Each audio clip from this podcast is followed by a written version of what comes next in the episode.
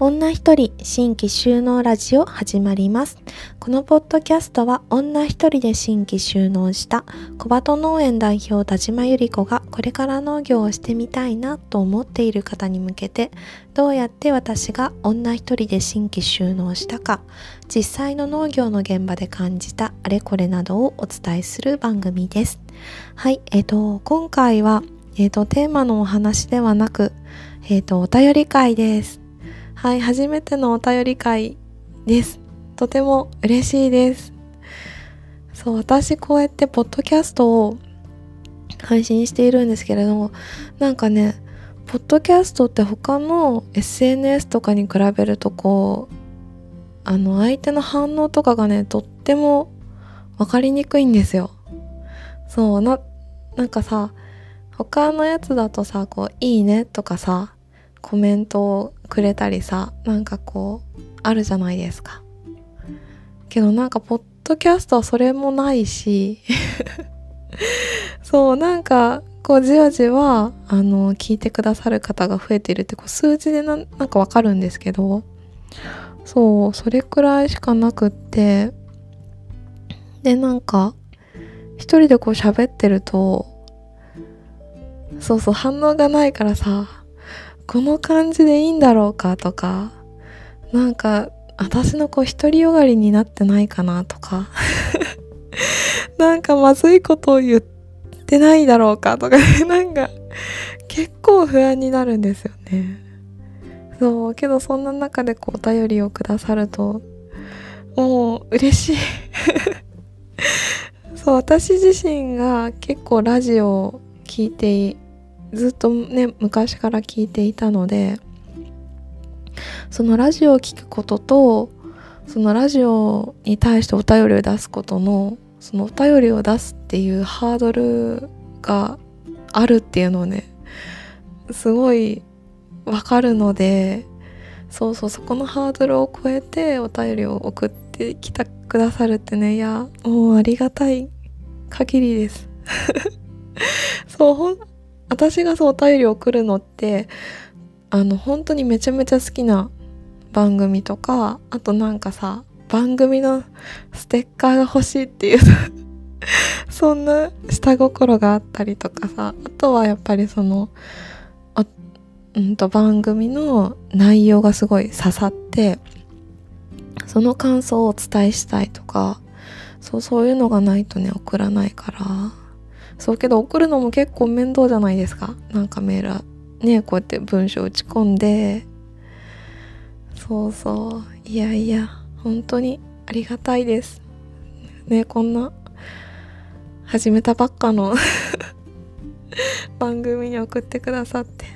はい。あけどお便りだけじゃなくってあの実際にお会いする方もあのラジオ聞いてますとか言ってくださる方があのいらっしゃってですねそういうのもすごく嬉しいです。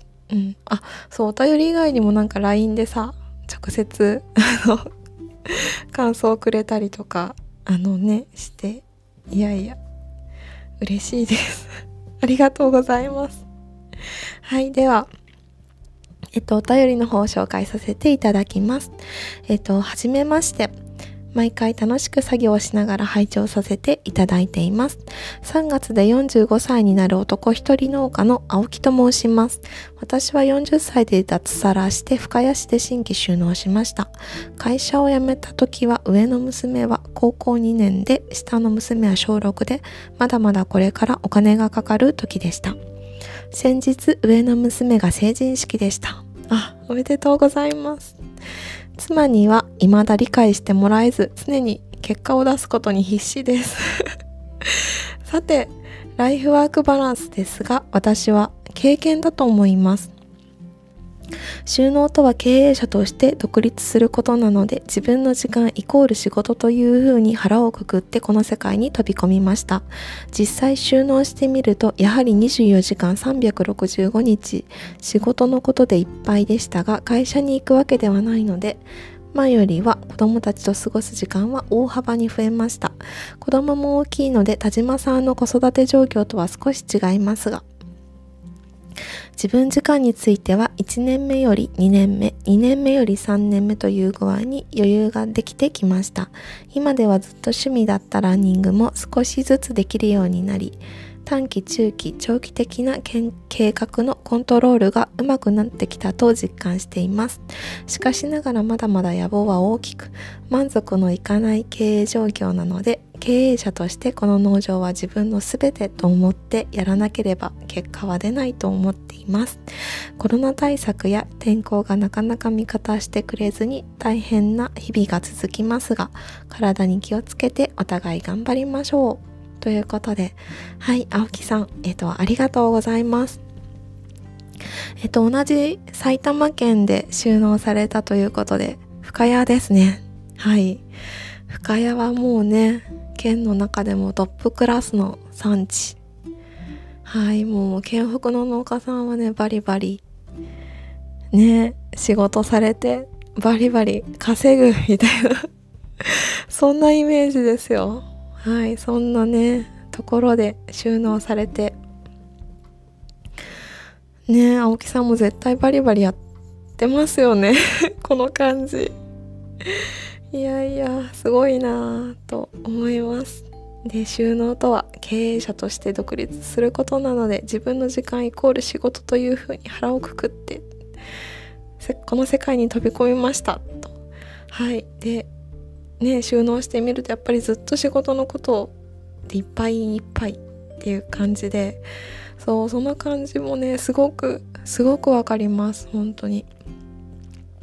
もう1年目って私も思い返してみるともう必死すぎて。そう必死だったっていうことしかなんか覚えてないですね。そうすねやっと収納できてすごい嬉しいっていうのとあとやっぱすごいやる気も一番ある時でけどやることなすこと全てが初めてだからなんかいちいち感動もするしいちいちへこみもするしなんかそう。もういっぱいいっぱいの時ですね。本当に前に走ることしか気持ちで走るっていう感じでした。はい。けどねやっぱり1年目より2年目2年目より3年ってそうそうだんだん余裕が生まれてくるんですよね。うん私も本当にやっとやっと最近ですよ。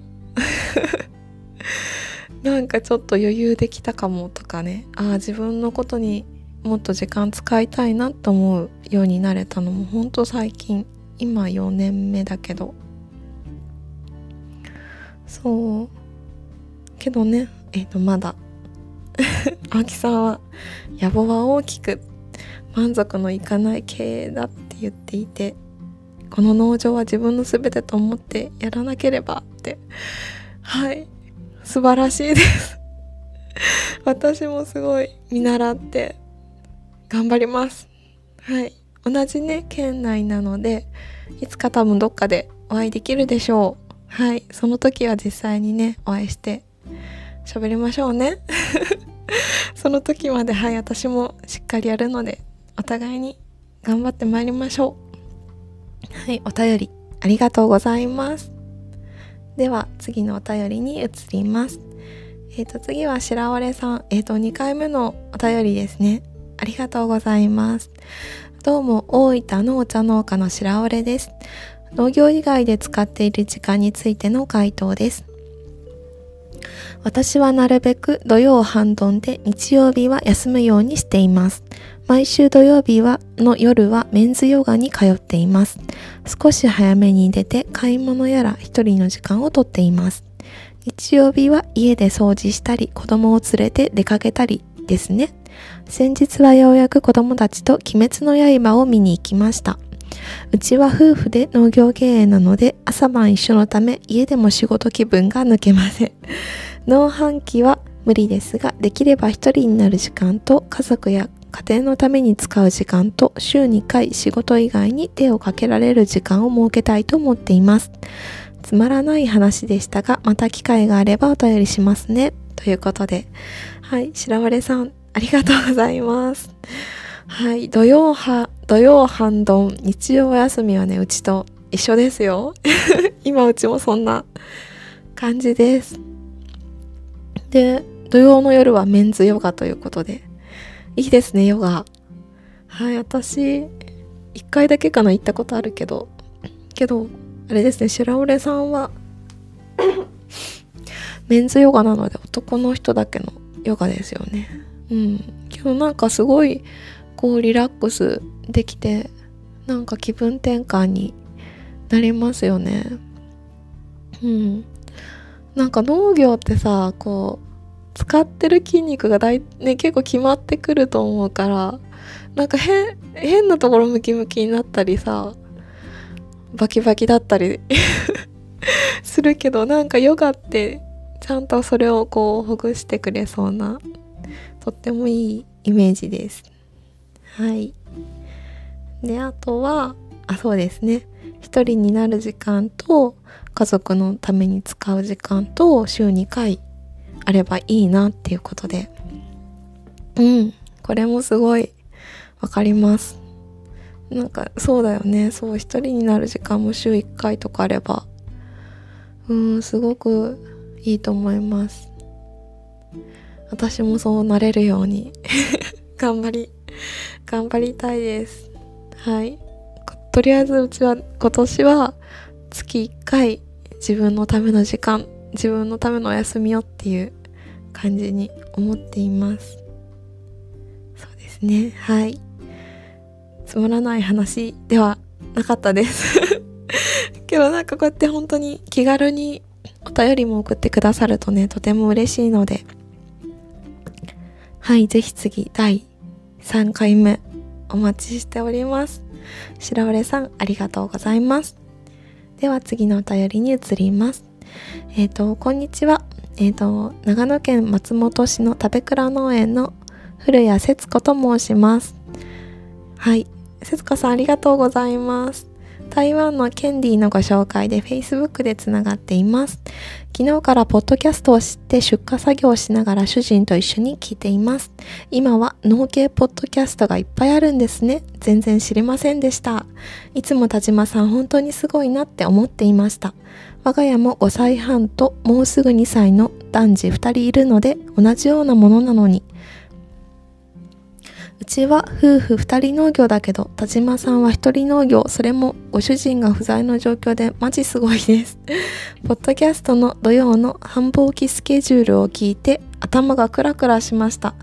私も0歳や1歳の子供連れて配達したりもしていたので大変さがよくわかります。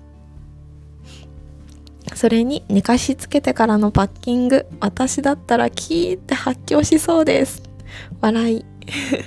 私はもうすぐ39歳になるのですが思えば35歳までは私も気力体力に満ち溢れていてこれやりたいの気持ちについていけていた気,、ま、気がします。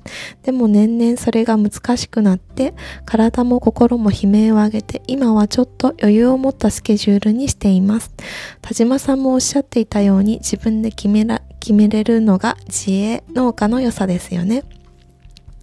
お便りテーマの農業以外でたくさん時間を使っていることですが、私は普段は農業60%、家事と子育て40%くらいです。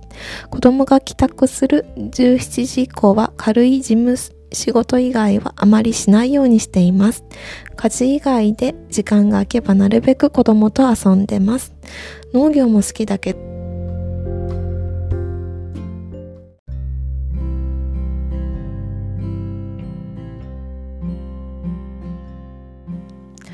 はい。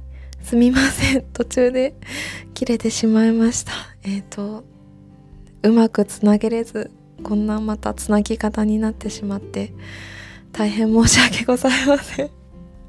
ちょっと今年は、あの、このポッドキャストの編集スキルをもうちょっと上げて、ね、うまく編集をして、つなげれるように頑張ります。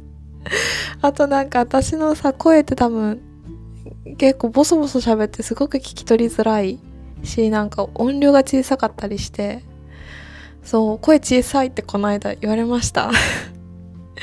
そうだから本当にあの頑張ります。はいあの編集をね今年はしっかり勉強しましてもうちょっとより良い配信環境を整えてね皆様にあのストレスないようにお伝えしたいです。はい。節子さんもすいません。お便りの途中で無事と切ってしまいました。はい。えっとお便りに戻ります。はい。お便りテーマの農業以外でたくさん時間を使っていることですが私は普段は農業60%、家事と子育て40%くらいです。子供が帰宅する17時以降は軽い事務仕事以外はあまりしないようにしています。家事以外で時間が空けばなるべく子供と遊んでます。農業も好きだけど家、家も回さなきゃだし、子供との時間は今しかないし、もう戻ってこないし、と思って前は家事をすることにすごい罪悪感があってこれは何だろうとずっと悩んでいたんだけど仕事イコールお金を稼げる家事イコール生産性がないという刷り込みによるものだったみたいです。生きるってお金のためじゃないって頭では分かっているけれどやっぱり感じる罪悪感。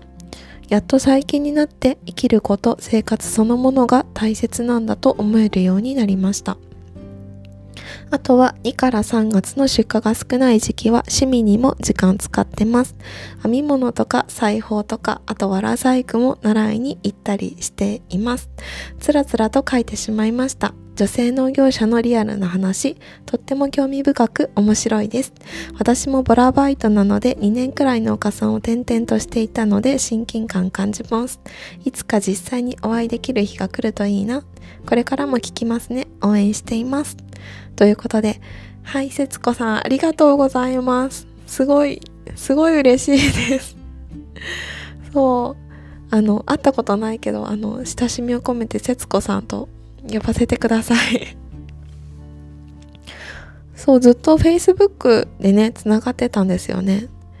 そう、私が北海道に行った時の、その法人、農業法人で、この台湾のケンディさんで私ヤンさんって呼んでたんだけどそうヤンさんと一緒にえっ、ー、となんだろうその宿舎っていうか寮に行っててけど私が行って行った時ってもヤンさん辞める時であと明日明後日にそうもう辞めちゃう。で代わりに私が入るっていう感じだったんだけど話してみるとそう年も近くってでなんか誕生日も近かったんだよね。でなんか境遇が似ていてでヤンさん台湾の方なんだけど日本語もすごい上手で とってもいい子とってもいい子だったんですよ。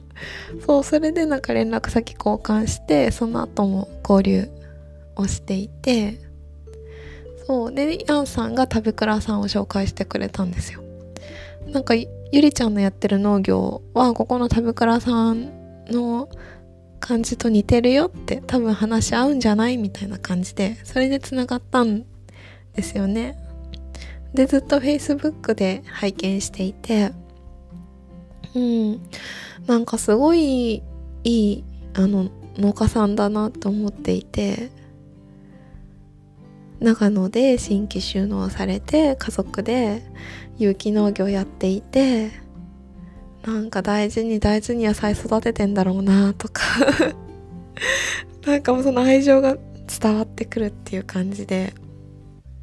うん。けどなんかこの節子さんのお便りをいただいてですね。多分節子さんめちゃめちゃ働かれてますよね。そう。この家事をすることにすごい罪悪感があって。仕事イコールお金を稼げる家事イコール生産性がないという刷り込みによるものだったって。けどこの刷り込みってあのねめちゃめちゃ働いてないとね刷り込まれないから。節子さんは多分ねすごい働いてるんだろうなっていうのが感じました。うん。多分ねあの家族で有機農業ってやっぱね結構手がかかるし やることがいっぱいいっぱいでで食べ倉さん多分それなりに面積がねやられていると思うのでそういやいやすごいああみたいなめっちゃやってんだろうなってすごいなってそれでねちっちゃい子供たちがいてうん子育てとうちのことと仕事とってなんか節子さんも書いてくれてるけど生きる生きるってお金のためじゃないって頭では分かっているけどやっぱり感じる罪悪感。そう。そうなんですよね。